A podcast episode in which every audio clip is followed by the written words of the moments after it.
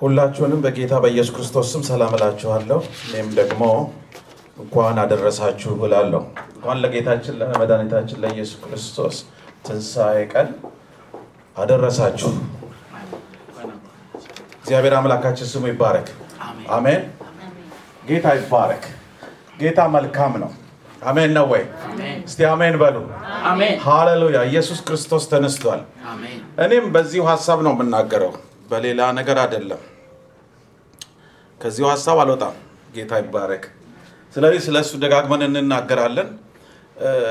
ትንሣኤውን ስናከብር ትንሣኤውንም እየሰበክን ስለ ትንሣኤው እያሰብን እያሰላሰልን እንውላለን ማለት ነው። ጌታ ስሙ የተባረከ ይሁን። መሪ ጥቅሴ ሉቃስ 24 ምዕራፍ 24 ቁጥር 1 አምስት ላይ ያለውን ነው የማነባው። ከዛ በኋላ በዛ ሀሳብ ላይ እንነጋገራለን። ጌታ ስሙ ይባረክ። አሜን። እሺ መጽሐፍ ቅዱስ እናወጣለን። መጽሐፍ ቅዱስ ያልያዛችሁ ብትፈልጉ ኮምፒውተራችሁን ብትፈልጉ ስልካችሁን ከፍታችሁ አንድ ላይ እናነበዋለን። ሉቃስ 24ን ከአንድ እስከ አምስት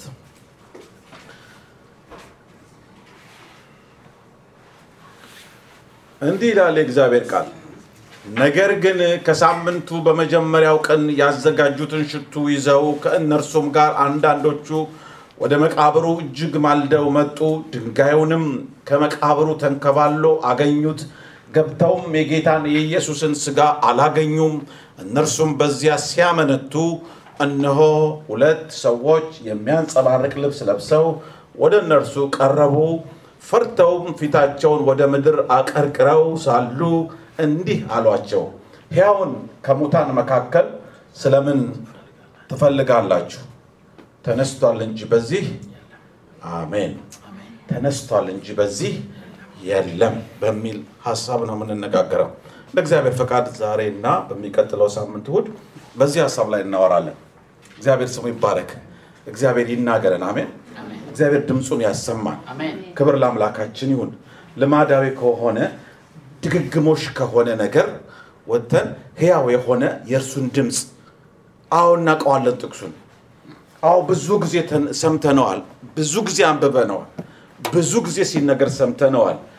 አዎ ግን መንፈስ ቅዱስ ደግሞ ይህንኑ ቃል በመገለጥ ለግላችን በተለየ መንገድ እንዲያመጣው እንጸልያለን። አሜን ነው። ይችላል። አረ ይችላል ወይ? ይችላል።. አዎ ቃሉን ጥቅሱን ልናውቀው እንችላለን። መንፈስ ካልመጣ ደግሞ ያው ህይወት የለም። መንፈስ ቅዱስን እንጋብዘዋለን። አቤቱ ጌታ ሆይ እናመሰግንሃለን፣ እናከብርሃለን፣ ከፍ ከፍ እናደርግሃለን። ክብር፣ ምስጋናን፣ ታላቅነት እንሰጥሃለን። አንተ ከፍ ብለህ በዚህ ስፍራ ተመላለስ። የክብር ንጉሥ፣ የክብር ጌታ ጌታ መንፈስ ቅዱስ ሆይ በዚህ ስፍራ ተመላለስ። እርሱ በመጣ ጊዜ ያከብረኛል ተብሎ እንደተጻፈ አሜን። ጌታ መንፈስ ቅዱስ አንተነ መንፈስ ቅዱስ እግዚአብሔርን የምታከብር አንተነ እርሱን የምትገልጠው አንተነ እርሱን ብድግ የምታደርገው አቤቱ ጌታ በዚህ ስፍራ እንድትመላለስ በኢየሱስ ክርስቶስ ስም እንጸልያለን። ለተናጋሪ ቃልን ለአድማጭ ጆሮን መከፈትን እምነትን እንድትሰጥ በኢየሱስ ክርስቶስ ስም እንጸልያለን። አቤቱ የጠላት ስራ የዲያብሎስ ስራ በኢየሱስ ክርስቶስ ስም የታሰረ የተመታ ይሁን። ቃሉም እንዳይገለጥ የመጣውም ቃል በእምነት እንዳንቀበል የሚታገል መንፈስ ሀሳብን የሚዘበራርቅ ድካምን ስሜት የሚያመጣ የክፉ ኃይል ሁሉ በኢየሱስ ክርስቶስ ስም የተመታ ይሁን። በጌታ በኢየሱስ ክርስቶስ ስም የተመታ ይሁን። በናዝሬቱ በኢየሱስ ክርስቶስ ስም የተመታ ይሁን። በደስታ መንፈስ በእምነት በተከፈተ ልብ ቃሉን ልንሰማ የምንቀርብበትን ጸጋ አብዛልን። ጌታ ሆይ የሊዲያን ልብ እንደከፈትክ አቤቱ ጌታ ሆይ የእያንዳንዳችን ልብ የተከፈተ ይሁን። አቤቱ ጌታ ሆይ ስለ ሁሉም ነገር ክብር እንሰጠሃለን፣ ምስጋና እንሰጠሃለን። ከፍ ከፍ በልልን። ገና ኃጢአተኞች ሳለን፣ ገና አመፀኞች ሳለን፣ ገና በየገዛ መንገዳችን ተቅበዝብዘን ጠፍተን ሳለን ራስን አዋርደህ ለሞት ታዘህ እኛን ከሞት ወደ ህይወት ያሻገርከን ጌታ ኢየሱስ ስምህ ይባረክ። የትንሣኤን ህይወት የሰጠህን ስምህ ይባረክ። እናመሰግንሃለን። አዲስ ፍጥረት ያለከን ጌታ ስምህ ይባረክ። ከፍ ከፍ እናደርግሃለን። ታሪካችን በአንተ ተለውጧል፣ አምሯል፣ ሰምሯል። ስምህ ይባረክ፣ ስምህ ይባረክ። እንደኛ መንገድ ሳይሆን እንደኛ አካሄድ ሳይሆን ነገር ግን እንዳንተ ፍቅር ምሕረትን እንደተሞላ አምላክ ታሪካችን ተቀይሯልና ስምህ ይባረክ። እናመሰግንሃለን። ሃሌሉያ። ማንም በክርስቶስ ቢሆን አዲስ ፍጥረት ነው እንደሚለው ቃሉ በአንተ አዲስ ፍጥረት ሆነናልና ስምህ ይባረክ። በክርስቶስ ላሉ ኩነኔ የለባቸውም ስለሚል ኩነኔ ስለሌለብን እናመሰግንሃል። ኦ ሃሌሉያ። እግዚአብሔር ሆይ ተመስገን፣ ተመስገን። ከፍ ከፍ በልልን። እናመሰግንሃል። አንተ እንድትከብር እንወዳለን። እኛ እንሸፈን፣ እኛ እንደበቅ። ክብራችን አንተ ነህ፣ ጌጣችን አንተ ነህ። ስራውን ሁሉ የሰራህልን፣ ያከናወንክልን፣ የፈጸምክልን ጌታ ኢየሱስ ስምህ ይባረክ። ኦ ሃሌሉያ። ወጥመድ ተሰበረ፣ እኛም አመለጥን ተብሎ እንደተጻፈ የጠላትን ስራ ያፈረስክ አንተ ነህ። እግራችንን ከክፉ መንገድ የመለስከው አንተ ነህ። ከጥፋት መንገድ የመለስከን አንተ ነህ። ጌታ ሆይ ስምህ ይባረክ። እናመሰግንሃለን፣ እናከብረሃለን፣ ከፍ ከፍ እናደርግሃለን። ኦ የምህረት አምላክ፣ የርኅራኄ አምላክ፣ የፍቅር አምላክ ስምህ ይባረክ። ተመስገን። ተነስተሃል፣ ተነስተሃል። መቃብሩ ባዶ ነው። አሜን። ስምህ ይባረክ። ዛሬም እናውጃለን። አሜን። ተነስተሃል። መቃብር ሊይዝህ አልቻለም። ተነስተሃል። ሊያሸንፍህ አልቻለም። ተነስተሃል። ሊያስቀርህ አልቻለም። ተነስተሃል። ጌታ ሆይ ዛሬም የሞተ ነገራችን እንዲነሳ በኢየሱስ ክርስቶስ ስም ጸልያለሁ። አፈር ተጭኖበታል ያልነው ነገሩ አብቅቷል ያልነው ነገር እንዲነሳ ጸልያለሁ። ተስፋ የቆረጥንበት ነገር እንዲነሳ ጸልያለሁ። ኦ ሃሌሉያ! ጠላት ያወራበትን ነገር ጸልያለሁ ይነሳ። ጠላት አበቃ ያለው ነገር ይነሳ። በአንተ አስደናቂ አሰራርህ ይነሳ፣ ህይወትም ይዝራ። ኦ ሃሌሉያ! ስምህ ይባረክ። የትንሣኤ አምላክ የትንሣኤ ጌታ ከፍ ከፍ በል። ክበር ተመስገን፣ ክበር ተመስገን። ኦ ሃሌሉያ! በዚህ ስፍራ አሁንም እየከበርክ ተመላለስ። ቃሉ አንተን ያክብርህ። ቃሉ አንተን ይግለጥህ። ቃሉ አንተን ያሳየን። ቃሉ አይናችንን ያብራው። ቃሉ ጌታ አባት ወይ የልብን ደስታ ይስጠን። ይሄ ቃል ዝም ብሎ አይምጣ፣ ጠንካራውን ልብ ይስበረው። እግዚአብሔር አባት ሆይ ሃሌሉያ፣ ስምህ ብሩክና ቅዱስ ይሁን። እናመሰግንሃለን፣ ከፍ ከፍ እናደርግሃለን። በጌታ በኢየሱስ ክርስቶስ ክቡርና ኃያል ገናና ስም አሜን፣ አሜን። እግዚአብሔርን እጅግ አድርገን እናመሰግናለን።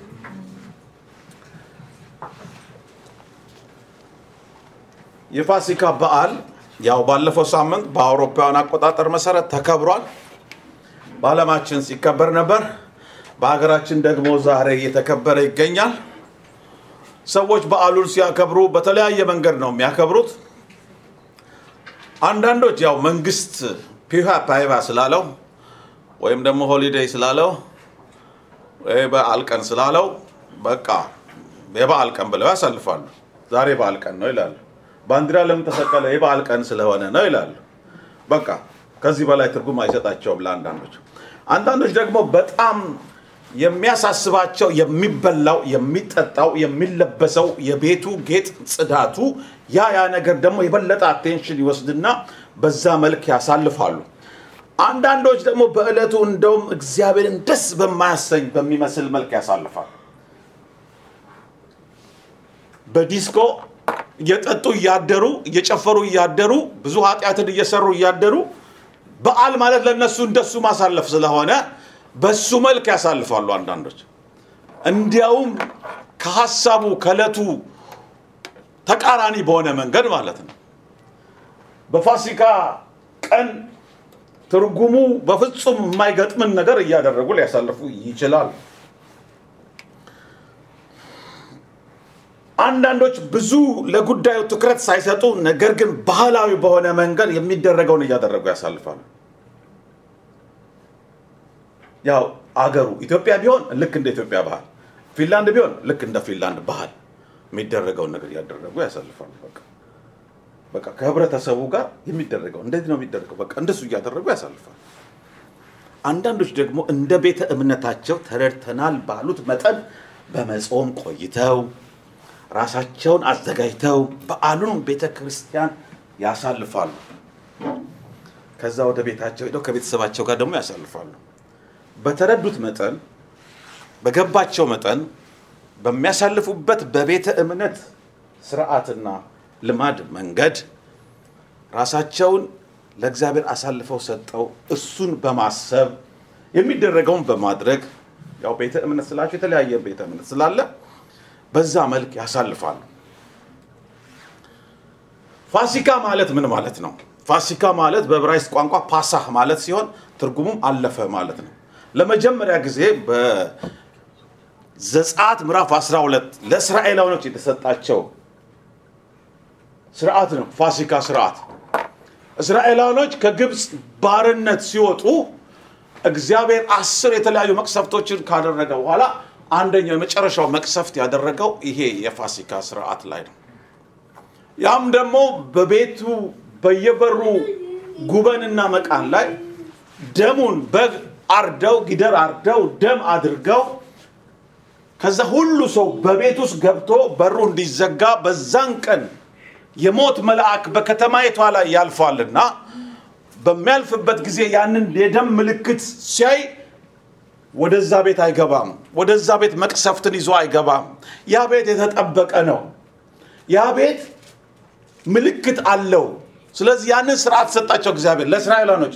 ግብፃውያኖች ግን ያንን ነገር አያውቁም፣ አልተነገራቸውም፣ አላደረጉም። የደም ምልክት የለም። ከዚህ የተነሳ በእስራኤል ቤት ሁሉ ሰላም ሲሆን በዛ ሌሊት ከፈርዖን ጀምሮ እስከ ታች ድረስ ግን በግብፅ ምድር በኩር ሁሉ ሞተ፣ ከእንስሳትም በኩር ሞተ። ያ የፋሲካ ስርዓት ነው ብሎ እግዚአብሔር ሰጣቸው። ስለዚህ አለፈ፣ ፓሳ አለፈ።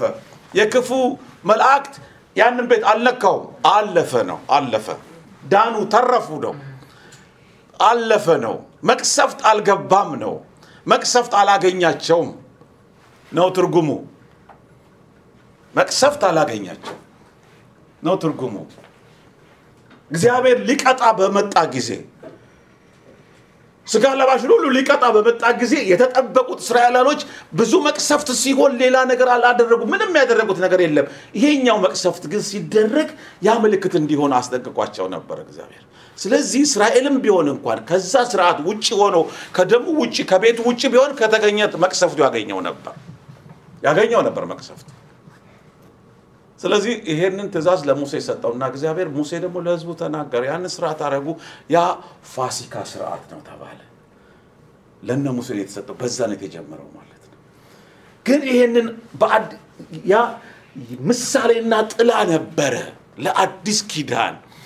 ከዚህ የተነሳ ሐዋርያው ጳውሎስ በአንደኛ ቆሮንቶስ ላይ ምን ያህል ፋሲካችን ክርስቶስ ታርዷል ይላል። እግዚአብሔር ስሙ ይባላል። አሜን ነው። ፋሲካችን ክርስቶስ ታርዷል ይላል። ኢየሱስ ክርስቶስ ታርዷልና ከመቅሰፍቱ የሚያድነን ከእግዚአብሔር ቁጣ የሚያድነን ያ ፋሲካ ስርዓት የተሰጠው ለነ ሙሴ የተሰጠው ደሙ ጌታ ኢየሱስ ክርስቶስ ምሳሌና ጥላ እንደሆነ ነው የሚናገረን። እግዚአብሔር አምላካችን ስሙ ይባረክ። ችን ያክል ከተናገርኩ ወደ መነሻ ሀሳብ ልመለስ።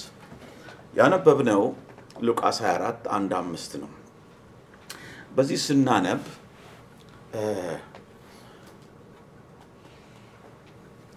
ነገር ግን ከሳምንቱ በመጀመሪያው ቀን ያዘጋጁትን ሽቱ ይዘው ከእነርሱም ጋር አንዳንዶቹ ወደ መቃብር እጅግ ማልደው መጡ። ድንጋዩንም ከመቃብሩ ተንከባሉ አገኙት። ገብተውም የጌታን የኢየሱስ ሥጋ አላገኙም። እነርሱም በዚህ ሲያመነቱ እነሆ ሁለት ሰዎች የሚያንጸባርቅ ልብስ ለብሰው ወደ እነርሱ ቀረቡ። ፈርተውም ፊታቸውን ወደ ምድር አቀርቅረው ሳሉ እንዲህ አሏቸው፣ ሕያውን ከሙታን መካከል ስለምን ትፈልጋላችሁ? ወደዚህ ወደ መቃብር የመጡት ወደ ታች ሄዳችሁ ስታነቡ ሴቶች ናቸው፣ እነ ማርያም ናቸው። የሚገርመው ነገር መጽሐፍ ቅዱሳችሁ ላይ አስተውላችሁ ከሆነ ጌታ ኢየሱስ ክርስቶስ እንደሚሰቀል አልፎ ስለ ሰዎች ልጆች ኃጢአት እንደሚሰቀል እንደሚሞት በሶስተኛውም ቀን እንደሚነሳ መላእክት ተናግረውታል፣ ነቢያት ተናግረውታል፣ ኢየሱስ ክርስቶስም ራሱ ተናግረውታል፣ ብሉይ መጽሐፍት ተናግረዋል። እና ግን በዘመኑ የነበሩት ሰዎች ደቀ መዛሙርት በተለይ ደቀ መዛሙርት የሚገርመው ነገር አንድኛቸውም አንድኛቸውም ጌታ ኢየሱስ ክርስቶስ ሲሞት በሶስተኛው ቀን ይነሳል ብለው አልጠበቁም። ግን ግን ጠላት ደግሞ ይሄ ሐሰተኛ እንደዚህ ሲናገር ነበርና እ፣ መቃ- ከመቃብር ወስደው ተነሳ ብለው እንዳያስወሩ የሚል ነገር ግን ይነገር ነበር እና ደቀ መዛሙርት ግራ ተጋብተዋል። እነዚህ ሴቶቹ ግራ ተጋብተዋል በመነሳት ሰዓት ላይ በመነሳት ላይ ስለዚህ አሁን እነዚህ ሴቶች ወደዚህ መቃብር የመጡ- የመጡት ሕያውን የሆነውን ኢየሱስን ፍለጋ ሳይሆን የሚመጡት ማንን ነው የሚፈልጉት? አስከሬን ነው። አስከሬን አስበው ነው የሚመጡት ያሉት። አስከሬን አስበው ነው የሚመጡት። እንደውም በሌላው ወንጌል ላይ ምን ይላል? ድንጋዩን ማን ያንከባልልናል እየተባባሉ ነበር የሚመጡት። አሁን ግን እዚህ በቀጥታ ሉቃስ ሲዘግበው ግን ድንጋዩ ተንከባሎ ተከፍቶ ነው ያገኙት። ተከፍቶ ነው ያገኙት። በሀሳባቸው ምንድን ያለው? እነሱ ያው የሞተውን ኢየሱስን ነው አስከሬን ነው የሚጠብቁት። ሽቱ ይዘዋል፣ ሊቀቡ ፍቅራቸውን ሊገልጡ አክብሮታቸውን ሊገልጡ ለማ ለሞተው ኢየሱስ ለተሸነፈው ኢየሱስ ሞት ለያዘው ኢየሱስ ነው የነሱ ሀሳብ። አብረውት ነበሩ ከደቀ መዛሙርቱ ጋር እነዚህ ሴቶች በገንዘባቸው የሚያገለግሉ በተለያየ ነገር የሚያገለግሉት አብረውት የነበሩ ናቸው። ትምህርቱን ያውቁታል፣ ስብከቱን ያውቁታል። ሲወጡ ሲገቡ ተአምራቱን ድንቁን ተአምራቱን ሁሉ እያዩ ነበረ እና እንግዲህ ነጫጭ የለበሱ ሁለት ሰዎች ይላል መላእክት ናቸው መጥተው ሕያውን ከሙታን መካከል ስለምን ትፈልጋላችሁ ሲላቸው already ተነግሯችኋል እኮ ይህን እኮ ማወቅ አለ ሕያው እንደሆነ እኮ ማወቅ አለባችሁ እያሏቸው ነው። ሕያው እንደሆነ እኮ ማወቅ አለባችሁ እያሏቸው ነው። በዛ ወቅት በዛ ወቅት ጌታ ኢየሱስ ክርስቶስ አልፎ በተሰጠበት ጊዜ እስከ ሶስተኛው ቀን ትንሣኤ እስኪያገኝ ድረስ በዛ በኢየሱስ ዙሪያ የነበሩ የተለያዩ ሰዎች ነበሩ። ከሞቱ ጋር በተያያዘ ከይሁዳ ጀምሮ አሳልፎ በመስጠት ማለት ነው። ከሞቱ ከትንሣኤው ጋር በተያያዘ ብዙ ሰዎች ነበሩ። እነዛን ሰዎች እናያቸዋለን። አሁን ምን አይነት ነገር እንዳደረጉ አንዳንድ እያለን ፈጠን ፈጠን እያለን ሁሉን ማድረግ አንችልም፣ ሁሉን ማድረግ አንችልም እና በዚህ ዘመን ደግሞ የተጻፈው ነገር ሁሉ ለትምህርታችን ተጽፏል ይላልና ሐዋርያው ጳውሎስ ለጢሞቴዎስ መጽሐፍ ላይ። ስለዚህ እኛ ከየትኛው እንደምንመደብ እንድንመረምር ነው። አውቀው ነቅተው ከእግዚአብሔር ሐሳብ ጋር ከሚራመዱት ነው ወይስ እየተነገረም እየተሰበከም እየተሰጣቸውም ከማያውቁት ከማያስተውሉት እንሆን እንድንነቃ ነው። በዛ ዘመን ጌታ ኢየሱስ ክርስቶስ በአካል በአጠገባቸው ሆኖ ሲነግራቸው ነገሩ ሀፕን የሚሆነው በፊታቸው እየሆነ በፊታቸው እየሆነ ግን ነገሩን ሳያስተውሉት ሳያውቁት ሳይረዱት የሆኑ ነገሮች ብዙ ነገር ነበር። አንደኛው የመጀመሪያው እንድናይ የምፈልገው በቅደም ተከተል ይሁንና ይሁዳ ነው። ጥሩ ምሳሌ አይደለም፣ ግን ቅደም ተከተሉ እንዲይዝልኝ አንደኛ ነው። ይሁዳ አሳልፎ የሰጠው ማለት ነው። አሳልፎ የሰጠው ጌታ ኢየሱስ ክርስቶስ ከደቀ መዛሙርቱ አንዱ ነው። ጌታ ኢየሱስ ከጠራቸውና እርሱን ከሚከተሉ አንዱ የነበረ ሰው ነው ይሁዳ። ከሌሎች ደቀ መዛሙርት ጋር አብሮ በመሆን የተለያየ የህይወት ልምምድ ነበረው። ከኢየሱስ ክርስቶስ ጋር አብሮ የወጣ የገባ ከመጀመሪያ ጊዜ ጀምሮ ማለት ነው። አብሮ የወጣ የገባ ሁለት ሁለት ሆነውም ሲላኩ አብሮ የተላከ የወጣ ሰው ነው። የጌታን ምክርና ተግሳጽ ከሌሎቹ ጋር አብሮ ሲሰማ ነበር። ጌታ አልፎ እንደሚሰጥ ግን አሳልፎ ለሚሰጠው ወዮለት የሚል የተግሳጽ የምክር የማስጠንቀቂያ የሚመስል ትምህርት ታስታውሳላችሁ? አዎ። የሰው ልጅ አልፎ ይሰጣል፣ ግን አሳልፎ ለሚሰጠው ወዮለት፣ እሱ ባይወለድ ይሻለው ነበራል አይደለ?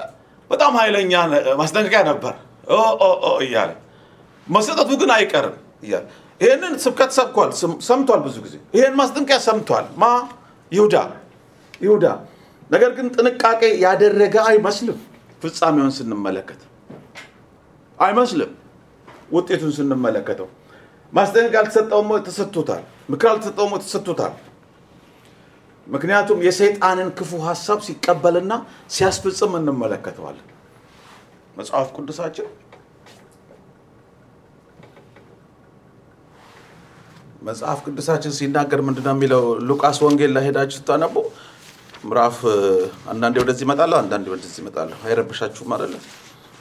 ሉቃስ 22 ላይ ፋሲካም የሚባለው የቂጣ በዓል ቀረበ፣ የካህናት አለቆችና ጻፎችም እንዴት እንዲያጠፉት ይፈልጉ ነበር፣ ህዝቡን ይፈሩ ነበርና ይልና ቁጥር ሶስት ላይ ስትሄዱ ሰይጣንም ከአስራ ሁለቱ ቁጥር አንዱ በነበረው የአስቆሮጡ በሚባለው በይሁዳ ገባ ይላል።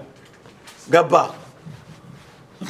እንዴ ዝም ብሎ ዝም ብሎ ዘው ይላል እንደ ሰይጣን በክርስቲያን ህይወት ዙሪያ እንዴ በክርስቲያን ልብ ውስጥ እንዴ ዝም ብሎ ገባ። የተመቸ ነበረ፣ ጥንቃቄ የጎደለው ለጠላት የተመቸ ህይወት ነበረው። ስለዚህ ገባ። ሄዶም እንዴት አሳልፈው እንዲሰጣቸው ከካህናት አለቆችና ከመቅደስ አዛዦች ጋር ተነጋገረ። ሄዶ ማ ይሁዳ ሄዶ ተነጋገረ ነው የሚለው። በዚህ መልክ በአጭሩ በአጭሩ ይሁዳ ከጌታ አልፎ መሰጠት ጋር ስንመለከተው መጀመሪያ ሄዶ ለካህናት ነገሮችን ሁሉ ያመቻቸ ማን ነው? ይሁዳ ነው። መጽሐፍ ቅዱስም ሲናገር በገዛ ፈቃዱ ሹመቱን የተወ ነው ይለናል። በሐዋርያት ላይ አይደለም፣ በገዛ ፈቃዱ ነው ነው የሚለው ጌታ የፈረደበት ሳይሆን ጌታ የጫነበት ሳይሆን በገዛ ፈቃዱ ይላል። መጨረሻ ላይ ማቴዎስ ምዕራፍ 27 ቁጥር 3 ላይ ምን ይላል? በዚያን ጊዜ አሳልፎ የሰጠው ይሁዳ እንደተፈረደበት አይቶ ተጸጸተ። ሰላሳውንም ብር ለካህናት አለቆችና ለሽማግሌዎች መልሶ ንጹሕ ደም አሳልፌ በመስጠቴ በድያለሁ አለ። እነርሱ ግን እኛስ ምን አገዶን? አንተው ተጠንቀቅ አሉ። ብሩንም በቤተ መቅደስ ጥሎ ሄደና ምን አደረገ ይላል? ታንቆ ሞተ ይላል። ያሳዝናል። ወዮለት ነው ያለው ጌታ ኢየሱስ ለዛ ሰው ማለት ይሄ ጌታ ኢየሱስ ክርስቶስ የመረጠው ከደቀ መዛሙርት እንዲሆን እድል የሰጠው ከእርሱ ዕለት ዕለት ከአፉ ቃልን እየሰማ የኖረ ነገር ግን ለተሰጠው ህይወት ቫሊዩ ያልሰጠ ዋጋ ያልሰጠ ያላከበረው ጌታ ለሚናገረው ነገር ጥንቃቄ አክብሮት ያልሰጠ የሚያሳዝን ፍጻሜ ነው የገጠመው ማ ይሁዳ። ከዚህም የምንማረው ነገር አለ የምንገሰጽበት ነገር አለ። ጌታ የሰጠን ነገር አለ ያመቻቸልን ነገር አለ። ስለተሻልን አይደለም ከሌሎች ስለበለጥን አይደለም። ከምሕረቱ የተነሳ ነው። ጌታ ሲመክረን ሲገስጸን ግን መስማት አለብን መቀበል አለብን። ምክንያቱም በእኛ በራሳችን ብርቱ አይደለንም። ብርታታችን በእርሱ ነው። እግዚአብሔር ስሙ ይባረክ። በእርሱ ነው ጠቢባን የምንሆነው። እርሱ በሚለው ነገር እሺ ብለን ስንቀበል ጠቢባኖች ነን አስተዋዮች ነን። እንጠበቃለን ከክፉ እንጠበቃለን። በራስ ማስተዋል ጠቢብ አቱን ነው የሚለው መጽሐፍ ቅዱስ። ስለዚህ የይሁዳ ነገሩንና ፍጻሜውን ስናየው ጌታ ሰጠው። ለይቶ እሱ ለይቶ ሌሎቹን ያስተማረው ከሱ የከለከለ ነገር የለም። መጽሐፍ ቅዱሳችን እንደሚል የለም። ግን አካሄዱን ሁኔታውን ሲያየው ማስጠንቀቅ ጀመረ። ማስጠንቀቅ ጀመረ። ማስጠንቀቅ ጀመረ።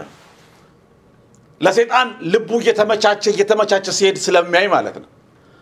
እሳ ላይ እድል አገኘ ሰይጣን ሀሳብ ቢሰጠው በቀላሉ ሊያስተናግድ የሚችለው አይነት ካራክተር ገንብቷል።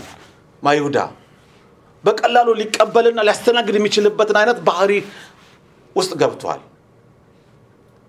አይ ይሄ እግዚአብሔር የማይወደው ነው የሚል አይነት አይደለም። ይሄ እግዚአብሔር ይጠላዋል አይልም። ሀሳቡ ሲመጣ ጥንቃቄ ሲጎለን እንደዛ እናደርጋለን። ጥንቃቄ ሲጎለን እንደዛ አይነት ነገር ውስጥ እንገባለን። ጌታ ያ ነገር ስላየ የሚያደርገውን ነገር ስለሚያውቅ ከሱ እይታ የተሰወረ ነገር ስለሌለ የሰዎችን ልብና ኩላሊትን የሚመረምር መንፈስን የሚመዝን አምላክ ስለሆነ ይናገረው ነበር፣ ይገስጽ ነበር፣ ተው- ይል ነበር። ጌታ ተው ሲለን ደስ ይበለን። ለተሻለ ህይወት እያመቻቸን ነው ያለው። ከጥፋት እየጠበቀን ነው። እግዚአብሔር ስሙ ይባረክ። ጌታ ሲገስጻችሁ ውስጣችሁ ደንግጦባችሁ ያውቃል። ውስጣችሁ ደንግጦባችሁ ያውቃል። በስብከት ሊሆን ይችላል። በቀጥታ ሰው ልኮ ሊሆን ይችላል። በትንቢት መልክ ሊሆን ይችላል። ውስጣችሁ ደንግጦባችሁ ያውቃል። እንኳን ደነገጠ። ምክንያቱም ፈሪሃ እግዚአብሔር ነው ያለዋ። የዚያን ተግባብታችኋል ከጌታችሁ ጋር። ውስጣችሁ የማይደነግጥ ከሆነ ግን አደገኛ ነው።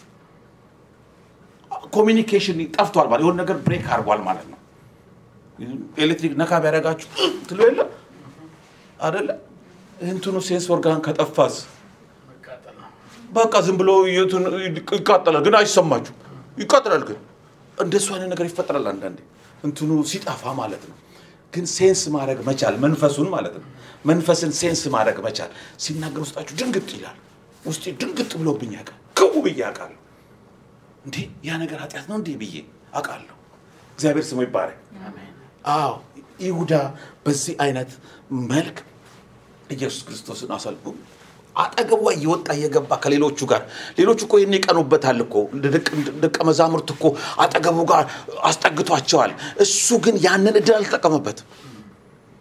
ጠላት በሱ እድል አገኘና መጥፎ ነገር አደረገ። እግዚአብሔር ይጠብቀን።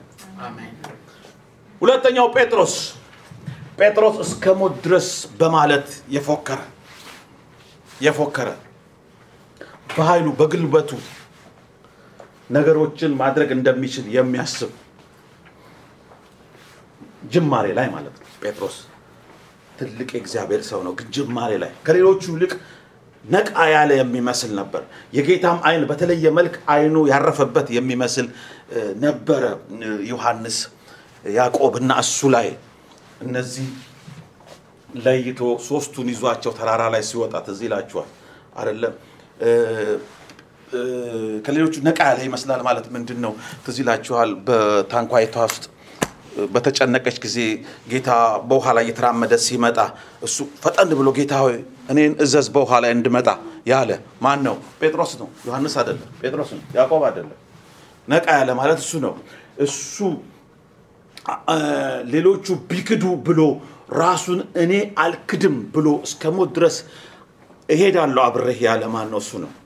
ሌሎቹ ዝም ሲሉ እሱ ነው እስከዛ ድረስ አብሬ እመጣለሁ እያለ ነገር ግን በትክክል በመንፈሳዊ ዓለም እየተከናወነ ያለውን ነገር አልተረዳም ነበር በፍጹም።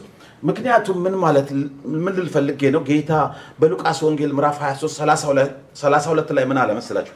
ጌታም ስምዖን ስምዖን ሆይ እነሆ ሰይጣን እንደ ስንዴ ሊያበጥራችሁ ለመነ፣ እኔ ግን እምነት እንዳይጠፋ ስለ አንተ አማለድኩ። አንተም በተመለስክ ጊዜ ወንድሞችን አጽና ሲለው እንመለከታለን። ሰይጣን ምን እያደረገ እንዳለ አላወቀም። ጴጥሮስ ነገሮችን ያው በስሜት ሁሉን ነገር ሊያደርግ ይፈልጋል። መንፈሳዊውንም ነገር ጌታ ሆይ አንተ ደግሞ የመከራ አይድረስብህ ብሎ አንድ ጊዜም ደግሞ የጠላት አፍ የሆነበት ጊዜ አለ። ያ እንግዲህ ነቃ ያለ ይመስላል ማለት ያ ነው። እዚህ ጋም ጥሩ ይመስላ ይመስላል። ለስህተትም ይፈጥናል፣ ለመልካሙም ነገር ይፈጥናል። በመንፈሳዊ ዓለም እየሆነ ያለውን ነገር አልተረዳም ገና። ጌታ ግን ምናሉ ስምዖን ስምዖን ሰይጣን እንደ ስንዴ ሊያበጥራችሁ አጥብቆ ለመነ። እድል ይሰጠኛ እንዲህ አለ። እኔ ደግሞ እምነትህ እንዳይጠፋ አማለድኩ። እምነትህ እንዳይጠፋ አማለድኩ። ስለዚህ የጌታን ሀሳብ ለማወቅ ለመረዳት መፈለግና ከሱ ሀሳብ ጋር መሄድ በጣም ትልቅ ነገር ነው። ነገሮችን በራስ ችሎታ በራስ ጉልበት ለማድረግ መሞከር ደግሞ ሌላ ጉዳይ ነው። እዚህ ጋር በራሱ በራሱ ጉልበት በራሱ አቅም በራሱ ምኞት ነገሮችን ለማድረግ ሲጣጠር ጴጥሮስ እናየዋለን። ጌታ ግን ተው ጴጥሮስ እንደሱ አይደለም። በተመለስክ ጊዜ አለው ትስታለህ አለው እንደው አይ በፉከራ አይደለም ነገሩ እስከ ሞት ድረስ ሄዳለሁ ያልክ። በፉከራ አይደለም እንዲሁም አለው እንዲሁም ሶስት ጊዜ ትክደኛለህ ጴጥሮስ እንዲሁም ሶስት ጊዜ ትክደኛለህ። እንዲሁም ስለዚህ ሶስት ጊዜ ጌታ ኢየሱስን እንደማያውቀው ሆኖ የካደበት ህይወት ነበረ። ሉቃስ 23 34 ላይ ከዚህ ቀጥሎ ስትመለከቱ እርሱ ግን ጴጥሮስ ሆይ እልሃለሁ እንዳታውቀኝ ሶስት ጊዜ እስክትክደኝ ድረስ ዛሬ ዶሮ አይጮህም አለው። ዛሬ ያለው እዛ በቃ አልፎ ሊሰጥ ነው ጌታ ሊወስዱት ነው። ነገር ግን ይህ ታሪክ ከተፈጸመ በኋላ ጌታ እንደተናገረ ሶስት ጊዜ ካደው ከዛ በኋላ ግን ድካሙን በተገነዘበ ጊዜ ስቅስቅ ብሎ በማልቀስ ንስሐ እንደገባ መጽሐፍ ቅዱስ ይነግረናል። እግዚአብሔር ስሙ ይባረክ። ሶስተኛ ጲላጦስ ጲላጦስ ንጉሱ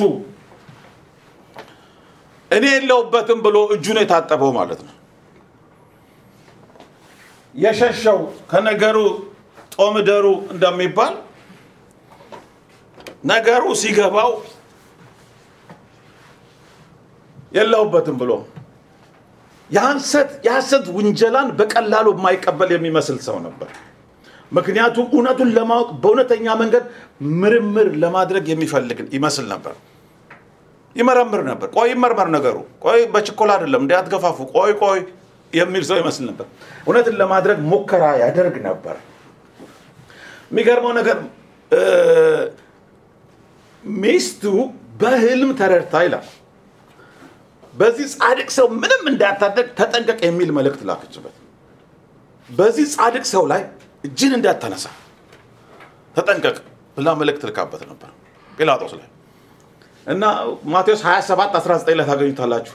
እርሱም በፍርድ ወንበር ተቀምጦ ሳለ ሚስቱ ስለ እርሱ ዛሬ በህልም እጅግ መከራ ተቀብያለሁና በዚያ ጻድቅ ሰው ምንም እንዳታደርግ ብላ ላከችበት ይላል። ምርመራ አካሂዶ ምንም አላገኘም። እንደገና ደግሞ ሚስቱ በዚህ ጻድቅ ሰው ላይ አንድ ነገር እንዳታደርግ ካህናት አለቆች ህዝቡ ደግሞ ቆመዋል እዚያ ፍጠዋል ቶሎ ፍረድልን እያሉ እያስቸኮሉት ነው። ነገር ግን ሰዎችን በመፍራት እውነትን ማድረግ ያልቻለ ሰው ነበር። ሰዎችን በመፍራት እውነትን ማድረግ ያልቻለ እውነቱን አውቋል የሚገርመው ነገር በመጨረሻም እኔ የለሁበትም በማለት እጁን የታጠበ ሰው ነበር። ምዕራፍ 27 24 ላይ ማቴዎስ ታገኛላችሁ። ማቴዎስ 27 ቁጥር 24 ላይ ጲላጦስም ሁከት እንዲጀመር እንጂ አንዳች እንዳይረባ ባየ ጊዜ ውሃ አንስቶ እኔ ከዚህ ጻድቅ ሰው ደም ንጹህ ነኝ እናንተ ተጠንቀቁ ሲል በህዝቡ ፊት እጁን ታጠበ ይላል። ይሄ ባጭሩ ከእግዚአብሔር ይልቅ የሰውን ክብር ፈልጓል። ህዝቡ እንዳይነሳበት ፈልጓል። ህዝቡ እንዳያምፅበት ፈልጓል።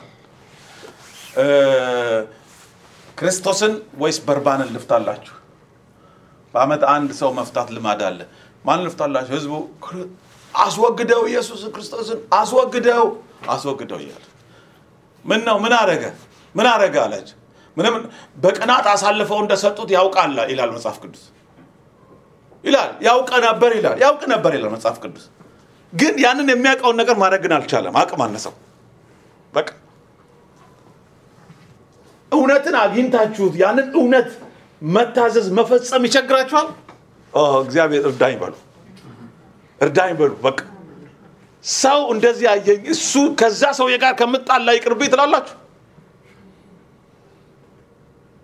ጲላጦስ እንደዛ አይነት ሰው ነው በቃ እኔ የለሁበት ብሎ ታጠበ ኧረ ለምን ወንበሩ ላይ ተቀመጥ ታዲያ ውረዳ ወንበሩ ላይ ተቀመጥከው እኮ ይሄ እውነት ነው ውሸት ነው ለማለት ነው።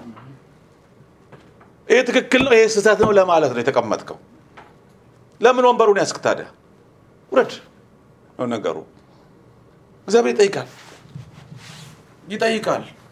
ከኢየሱስ ክርስቶስ ጋር ተነጋገሩ አለ ጲላጦስ እና ኢየሱስ ተነጋገሩ አለ እንዴ። እውነት ምንድን ነው አለ ጲላጦስ። እውነት ምንድን ነው? እኔ ስለ እውነት ልመሰክር ነው የተወለድኩት ሲለው እውነት ለመሆኑ ምንድን ነው መረመረ መረመረ። በውሸት እንደከሰሱ ታውቋል። እግዚአብሔር ሊረዳው እንደገና ደግሞ በሚስቱ በኩል መጣ። ተው ይሄ ሰው ጻድቅ ነው፣ በሱ ላይ የሐሰት ፍርድ እንዳታካሄድ ተጠንቀቅ የሚል መልእክት መጣለት።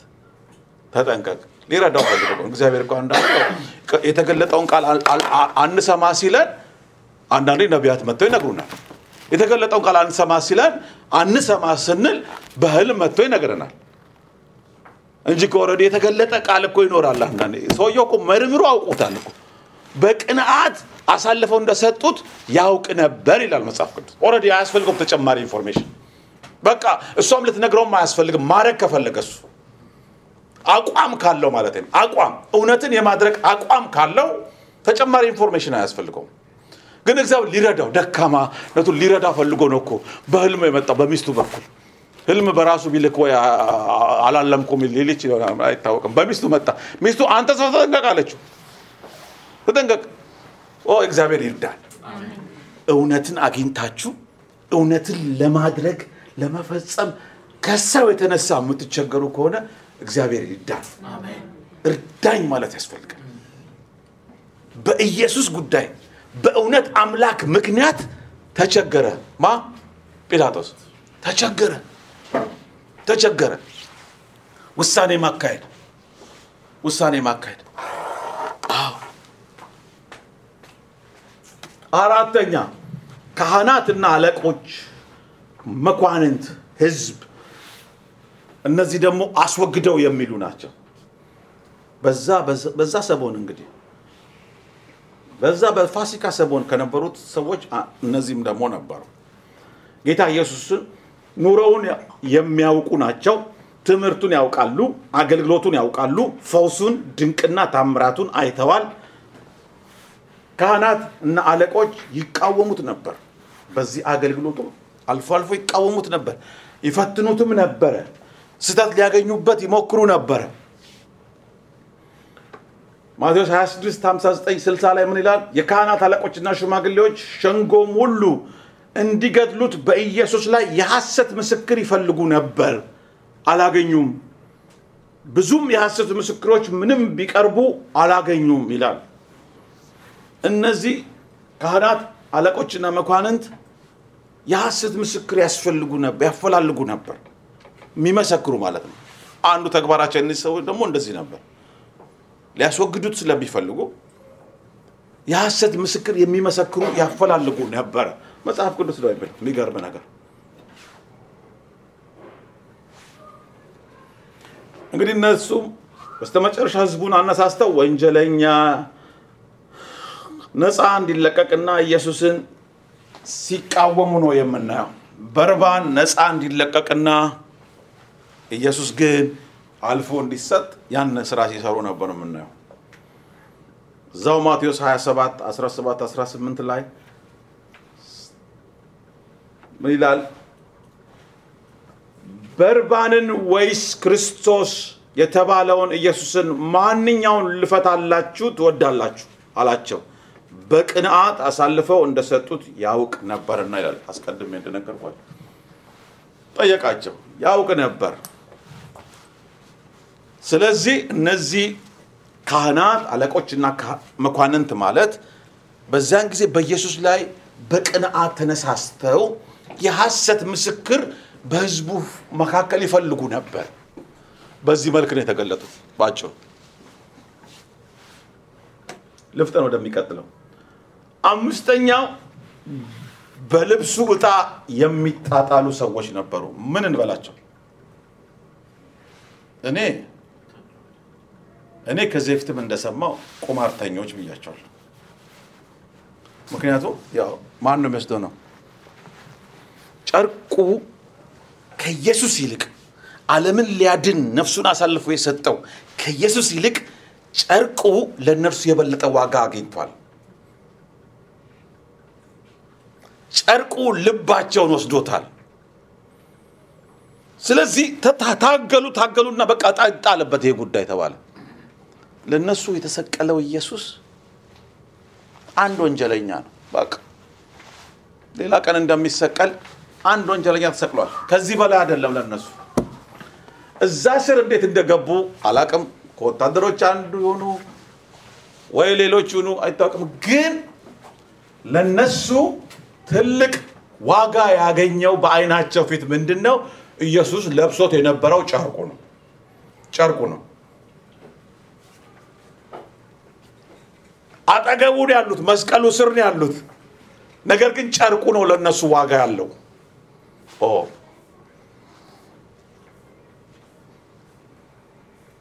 የሚሆነውን ነገር ሁሉ እያዩ ነው። የኢየሱስ ክርስቶስን ስቃዩን ጣሩን እያዩ ነው። እያጣጣረ ነው። የተሰቃየ ነው። ህመም ውስጥ ነው። ግን ለእነሱ ትልቅ ቦታ ያለው ለብሶት የነበረው ጨርቅ ነው።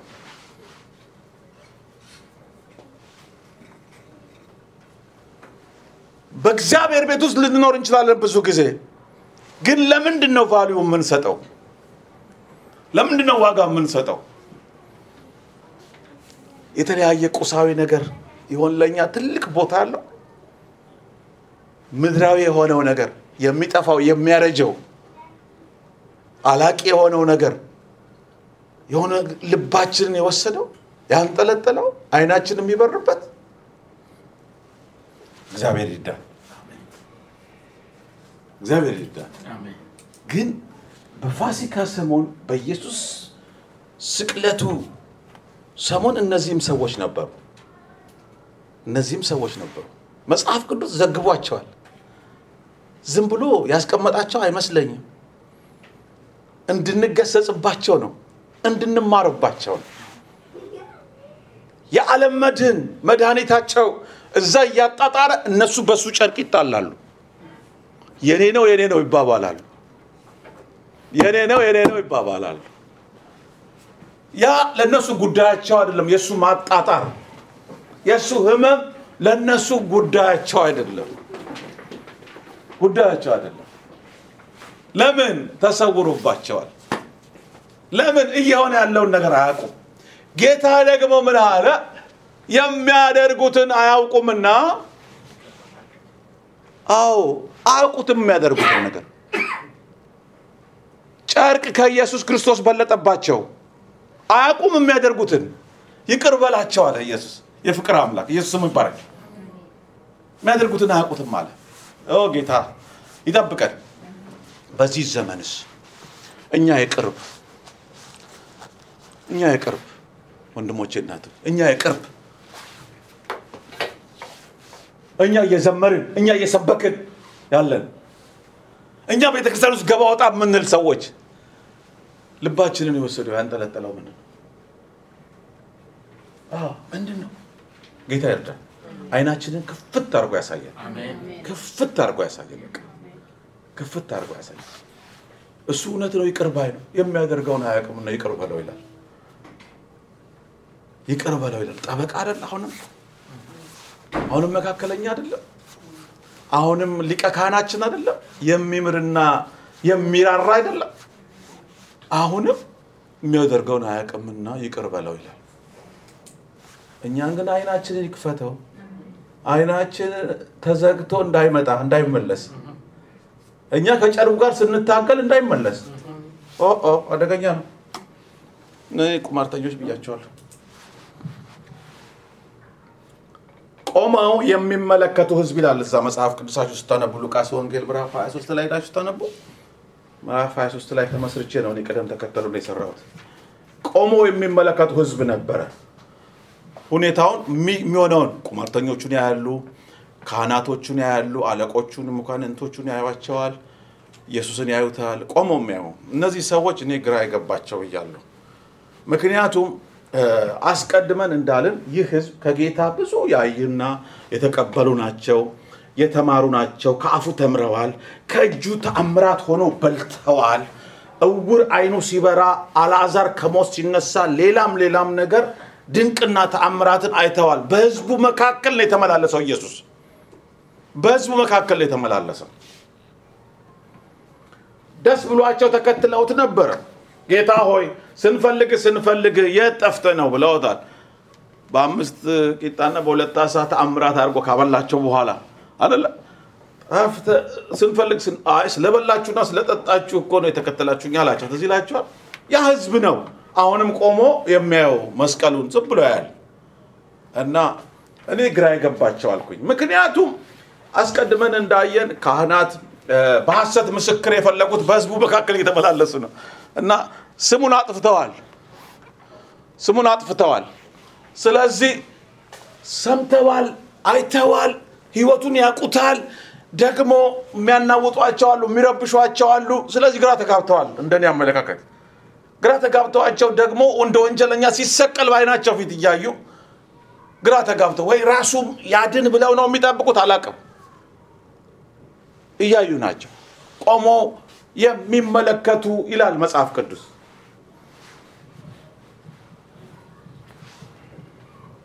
በመጨረሻም የሐሰት ምስክርንም ፈልገው ህዝቡ ከካህናት ጋር አብሮ ነው። በርባን ይፈታልን ያለው ህዝቡ ነው። ኢየሱስ ምን ላድርገው ሲላቸው ጲላጦስ አስወግደው ያሉት እነማን ናቸው? ህዝቡ ናቸው።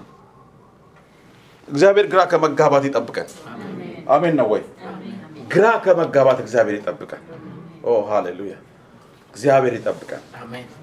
ሰባተኛ በዚህ ምዕራፍ ውስጥ አሁን የምታገኙት መኳንንት ይላል። መኳንንት ማለት ምን ማለት ነው? በህብረተሰቡ መካከል የተከበሩ ሰዎች ናቸው። መኳንንት ማለት ባለስልጣኖች ናቸው። በህብረተሰቡ መካከል የተሻለ እውቀት ያላቸው ናቸው። የተሻለ ችሎታ ያላቸው ሰዎች ናቸው። የተከበሩ ሰዎች ናቸው። ምን ይላል መጽሐፍ ቅዱስ? እነዚህ መኳንንት በኢየሱስ ክርስቶስ ላይ ምን ያደርጉበት ነበር ይላል? ያፌዙበት ነበር ይላል። መኳንንት ፌዘኛ ሆኖ ሊገኝ አይገባም። መኳንንት ጠንቃቃ፣ ለህብረተሰቡ ጠቃሚ የሆነ ስነ ምግባርን የሚያንጸባርቅ ጠቃሚ የሆነ ነገርን የሚሰጥ ግን ያፌዙበት ነበር ይላል መጽሐፍ ቅዱስ። ምክንያቱም እውነቱ ተሰውሮባቸው ነበር። ራሳቸውን ዝቅ ማድረግ የተቸገሩበት ሰዓት ነው። ኢየሱስ ክርስቶስ የእግዚአብሔር ልጅ ነው ብሎ መቀበል ለእነሱ በጣም ከባድ ነበረ። የነገሩን ፍጻሜ ሁኔታውን የጊዜውን ነው እንጂ ያዩት የነገሮችን ፍጻሜ አልተረዱም። የእግዚአብሔርን አሰራር አልተረዱም። ምንም በህብረተሰቡ መካከል መኳንንት ቢባሉም ትልልቅ ሰዎች ቢባሉም የተከበሩ ሰዎች ቢባሉም በህብረተሰቡ መካከል ጠቃሚ የሆኑ ሰዎች ቢባሉም ግን ይሄ ይሄ ትልቅ የእግዚአብሔር ምስጢር ተሰውሮባቸው ነበረ።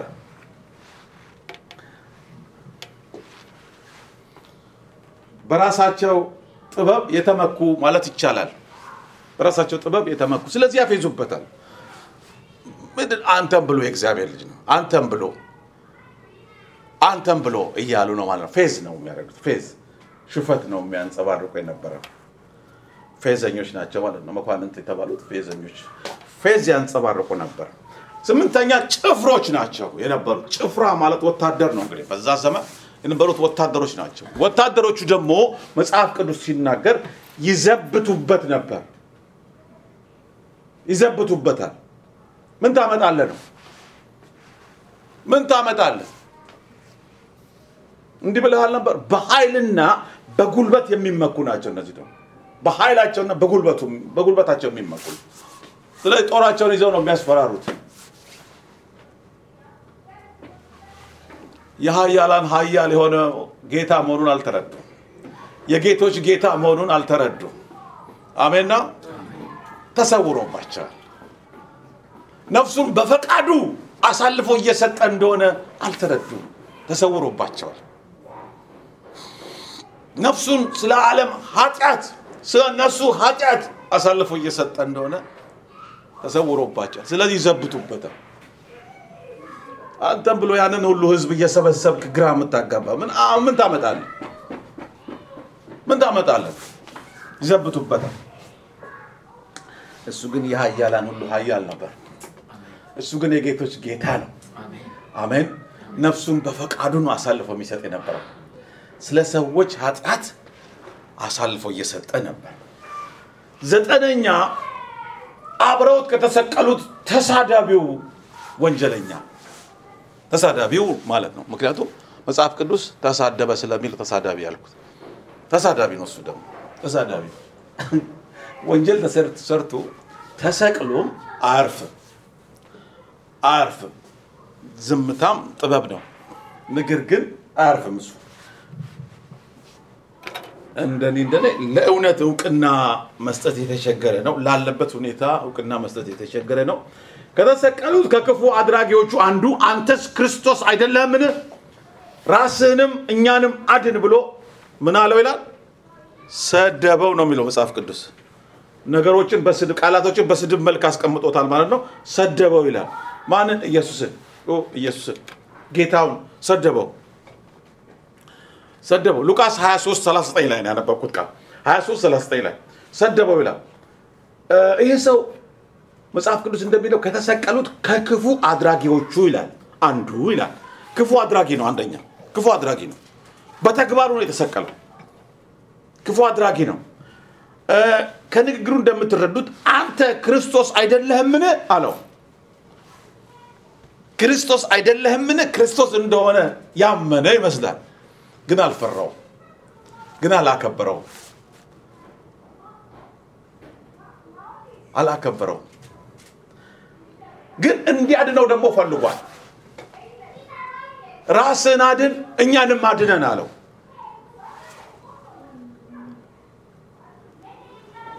ክርስቶስ እንደሆነ ካመነ መፍራት ነበረበት። ክፉ አድራጊ ጋር ይስማማል እንደ ኢየሱስ ከሱ የሚገኘውን ነገር ይፈልጋል። እሱን ግን አይፈልገውም። ለእሱ እውቅና መስጠት አልፈለገም፣ ግን ከእሱ የሚገኘውን ነገር ፈልጓል።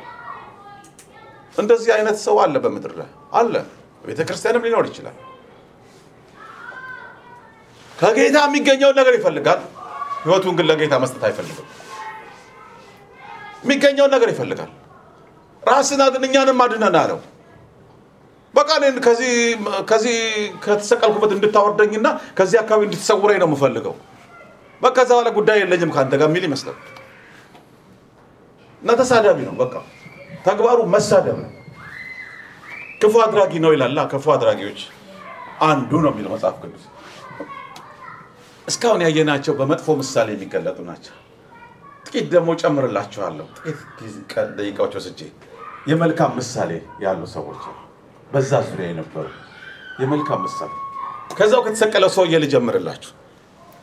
በጎን የነበረው ይህ ሰው ንስሐ የሚገባ ሰው ነው። ሁለተኛው ተሰቃይ ክፉ አድራጊ ተብሎ ነው የተሰቀለው። ግን በስራው የሚገባውን ቅጣት እንዳገኘ የሚያምን ሰው ነው። ከእውነት ጋር የተስማማ ሰው ነው። ሁለተኛው ግን መልሶ ይላል አንተ እንደዚህ ባለ ፍርድ ሳለህ እግዚአብሔርን ከቶ አትፈራው? ምን ስላደረግነው የሚገባንን እንቀበላለንና በእኛስ እውነተኛ ፍርድ ነው። ይህ ግን ምንም ክፋት አላደረገም ብሎ ምን አደረገው? ገሰጸው። ተሰቀለውን ሰውዬ ነው የገሰጸው። ኢየሱስንም ጌታ ሆይ በመንግስት በመጣ ጊዜ አስበኝ አለው። እግዚአብሔር ስሙ ይባረክ። የንስሐ ጸሎት አይደለም ነገሩን ከጌታው ጋር እያስማማ ነው። እኔ አሁን እየሆነ ያለው በምድር ሕግና ስርዓት መሰረት በሰራው ጥፋት የሚገባኝን አግኝቻለሁ። ያኛውም ሰው አልገባውም፣ አልተረዳም፣ አልቀበልም አለ እንጂ አንድ ነን፣ የሚገባንን ያገኘ ነው። ጌታ አንተ ግን ሌላ የሰማይ መንግስት አለ። በመንግስት በመጣ ጊዜ እባክህ አስበኝ። የንስሐ ጸሎት ነው።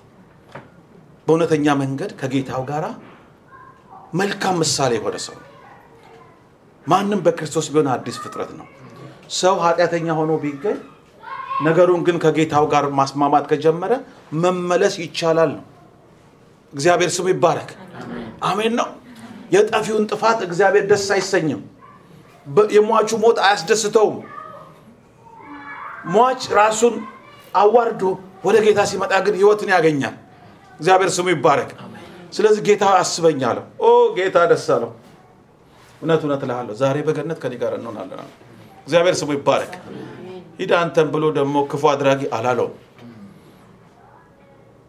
አንተን ስንት ሰው እያለ አንተን ላስብ አላለው። ኢየሱስ ስሙ ይባረክ። ይህ መልካም ምሳሌ ነው። በራሱ ስራ ጥፋተኛ መሆኑን ተረድቶ የተጸጸተ የጌታን ማንነት የተረዳ እርሱን ራሱን እኩል አላረገም። ራስን አድን እኔንም አድን አላለም። ደግሞ የንስሐ እድል እንዳለው የገባው ሰው ነው። ገብቶታል። የንስሐ እድል ጌታው ያስበኛለሁ። የምድር ነገስታት አዎ በጥፋቴ ቀጥተውኛል አለ። አንተ ግን ሩህሩህ እንደሆንክ አውቃለሁ የሚል ይመስላል። እባክህ አስበኛለሁ። ኢየሱስም ይባረክ። አስራ አንደኛ መቶ አለቃ ተብሎ የተጠቀሳለ በዛ ስፍራ እግዚአብሔርን ያከበረ ነው። ይሄ ደግሞ ምሳሌ የመቶ አለቃውም የሆነውን ነገር ባየ ጊዜ ይህ ሰው በእውነት ጻድቅ ነበረ ብሎ እግዚአብሔርን አከበረ ይላል የእግዚአብሔር ቃል።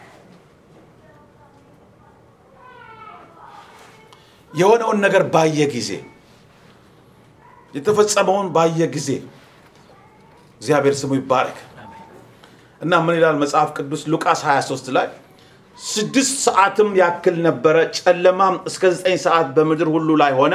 ፀሐይም ጨለመ፣ የቤተ መቅደስም መጋረጃ ከመካከሉ ተቀደደ። ኢየሱስም በታላቅ ድምፅ ጮሆ አባት ሆይ ነፍሴን በእጅህ አደራ እሰጣለሁ አለ።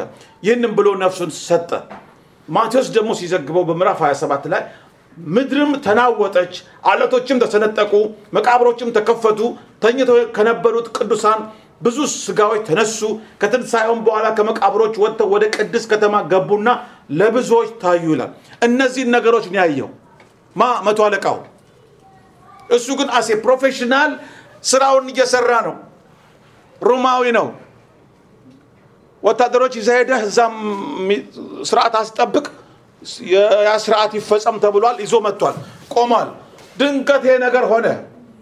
ኢየሱስ ነፍሱ አልፋ ልትወጣ ስትል ይሄ ነገር ሆነ። ምድር ተናወጠ፣ አለቶች ተሰነጠቁ ይላል። መቃብሮች ተከፈቱ ይላል። ተኝተው ከነበሩት ቅዱሳን ብዙዎች ስጋ ስጋዎች ተነሱ ይላል። ከትንሣኤም ከመቃብሮች ወጥተው ወደ ቅድስት ከተማ ገቡና ለብዙዎች ታዩ። በሚታይ መልክ ይሄ ፍጥረት ምላሽ ሰጠች ስለ ጌታ ኢየሱስ ክርስቶስ ሞት። ምድር ተናወጠች ይላል። አለቶች ተሰነጠቁ። ፍጥረት ምላሽ ሰጠች። ፍጥረቱ ሪአክት አረገ። ያን ነገር ሲያይ ምንድን ነው ይሄ ነገር የተለየ ነው፣ ይሄ ነገር የተለየ ነው።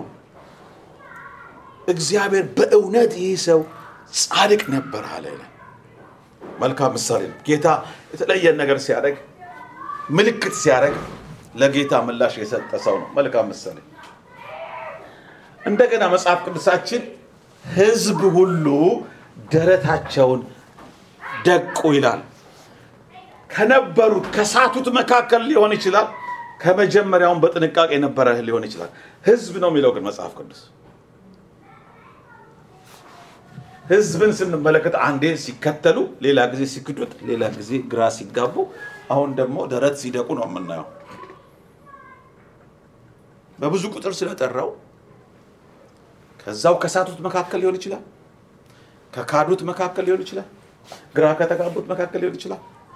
ግን ህዝቡ ሁሉ ሉቃስ 23 48 እንደዚሁ የሆነውን ነገር ባዩ ጊዜ መቶ አለቃውን ምላሽ እግዚአብሔርን እንዳከበረ ሁሉ ይህንም ለማየት ተከማችተው የነበሩ ህዝብ ሁሉ የሆነውን ባዩ ጊዜ ደረታቸውን እየደቁ ተመለሱ ይላል። ስለ ድርጊታቸው ሊሆን ይችላል፣ ስለተፈጸመው ነገር ሊሆን ይችላል። ግን ሀዘናቸውን ነው የሚገልጡት፣ ጸጸታቸውን ነው የሚገልጡት። ንስሐ እየገቡም ሊሆን ይችላል። ግን ህዝብ ሁሉ ደረታቸውን እየደቁ ተመለሱ ይላል። አስራ ሶስተኛ የሚያውቁቱ ሴቶች ይላል። እነዚህ መግቢያችን ላይ ያነበብናቸው ሴቶች ናቸው። ጌታ ኢየሱስ ክርስቶስን በማለዳ ፍለጋ የሄዱት የሚያውቁቱ አብረውት የኖሩት ከሱ ጋር የወጡ የገቡ ህብረት የነበራቸው የሚያውቁቱ ግን ሁሉ ከገሊላ የተከተሉት ሴቶችም ይህን እያዩ በሩቅ ቆመው ነበር ይላል። በሩቅ ቆመው ነበር እነዚህ ሴቶች። ከዛ በኋላ ነው እነዚህ ሴቶች ቅድም እንዳልኳችሁ መግደላዊት ማርያምና ዮሐና ያዕቆብም እናት ማርያም ከእርሱም ጋር የነበሩት ሌሎች ሴቶች ነበሩ ይላል። በሙሉ ሴቶች እንደሆኑ መጽሐፍ ቅዱስ የሚናገረው እና ያውቁታል ያውቁታል የሚሆነውን ነገር ግን ከሩቅ ይከታተሉ ነበር። እነዚህ ሴቶች መጨረሻ ላይ አስከሬኑ የሚቀመጥበትን ነገር ተከታትለው ቁጥር 55 ላይ ስንመለከት ከገሊላም ከእርሱ ጋር የመጡ ሴቶች ተከትለው መቃብሩን ስጋውንም እንዴት እንዳኖሩት አዩ ይላል። እስከዛ ድረስ ተከትለው አዩና ከዛ በማለዳ መጡ ሽቱ ይዘው። እነዚህ ከሁሉም የተሻሉ የሚመስሉ ናቸው። ከሁሉ የተሻሉ የሚመስሉ ናቸው። ነገር ግን እስቲል የሚቀራቸው ነገር አለ። መግቢያችን ላይ እንዳነበብን የሚፈልጉት ሕያውን ሳይሆን የሞተውን ነበር። አዎ ድንገት እነሱ ደረታቸውን ከሚደቁት አይደሉ። እነሱ ንስሐ ከሚገቡት አይደሉም። ያውቃሉ፣ ያከብሩታል፣ ይወዱታል። ግን የሞተውን ኢየሱስ ነው የጠበቁት። ያውን ከሙታን መካከል አንፈልግም። ኢየሱስ ክርስቶስ ሕያው ነው። አሜን። ኢየሱስ ክርስቶስ ሕያው ነው። ሞትን አሸንፎ ተነስቷል። የየትኛውም ሃይማኖት መሪ ሞት ተቆጣጥሮት ይዞት አስቀርቶታል። ኢየሱስ ክርስቶስ ግን ሞትን አሸንፎ ተነስቷል። እግዚአብሔር ስሙ ይባረክ። ደግሞ በክብር ይገለጣል። ስለዚህ ዛሬ የሞተውን አይደለም እናስበው፣ ሞትን ድል አድርጎ የተነሳውን ኢየሱስ። ስለዚህ ወገኖቼና ወንድሞቼ እህቶቼ ከየትኛው ምድብ ነን? ከሁሉም መሆን የለብንም። ሕያው የሆነውን ማሰብ አለብን። አሜን ነው። ሕያው የሆነውን ማሰብ አለብን። ሕያው የሆነውን ጌታ ኢየሱስ ስሙ ይባረክ። ሃሌሉያ። ቆመን እንጸልያለን። ቆመን እንጸልያለን።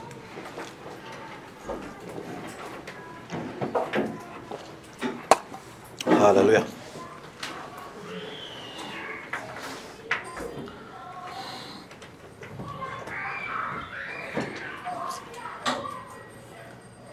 ሃሌሉያ። ለጌታ ክብር እየሰጠን እስቲ እንጸልይ። እናመሰግነዋለን። በሞቱ ህይወት የሰጠንን ጌታ እናመሰግነዋለን። ሃሌሉያ። የትንሣኤ ህይወት የሰጠንን ጌታ ስሙ ይባረክ። ከሞት ወደ ህይወት ያሻገረን ጌታ ስሙ ይባረክ። ሃሌሉያ። ዛሬ ተስፋ አለን። ዛሬ የምድር ሩጫ አብቅቷል ብንባል ሃሌሉያ፣ ከእርሱ የተነሳ ህይወት አለን። ከጌታ የተነሳ ወደ ረፍት ነው የምንሄደው። ስለዚህ ይህን ጌታ እናመሰግነዋል። ስለዚህ ሞት ማስፈራራት አይችልም። ሞት መዛት አይችልም። ሃሌሉያ። ክብር ለጌታ ይሁን። ክብር ለኢየሱስ ይሁን። ኦ ሃሌሉያ። አባት ሆይ እናመሰግናለን።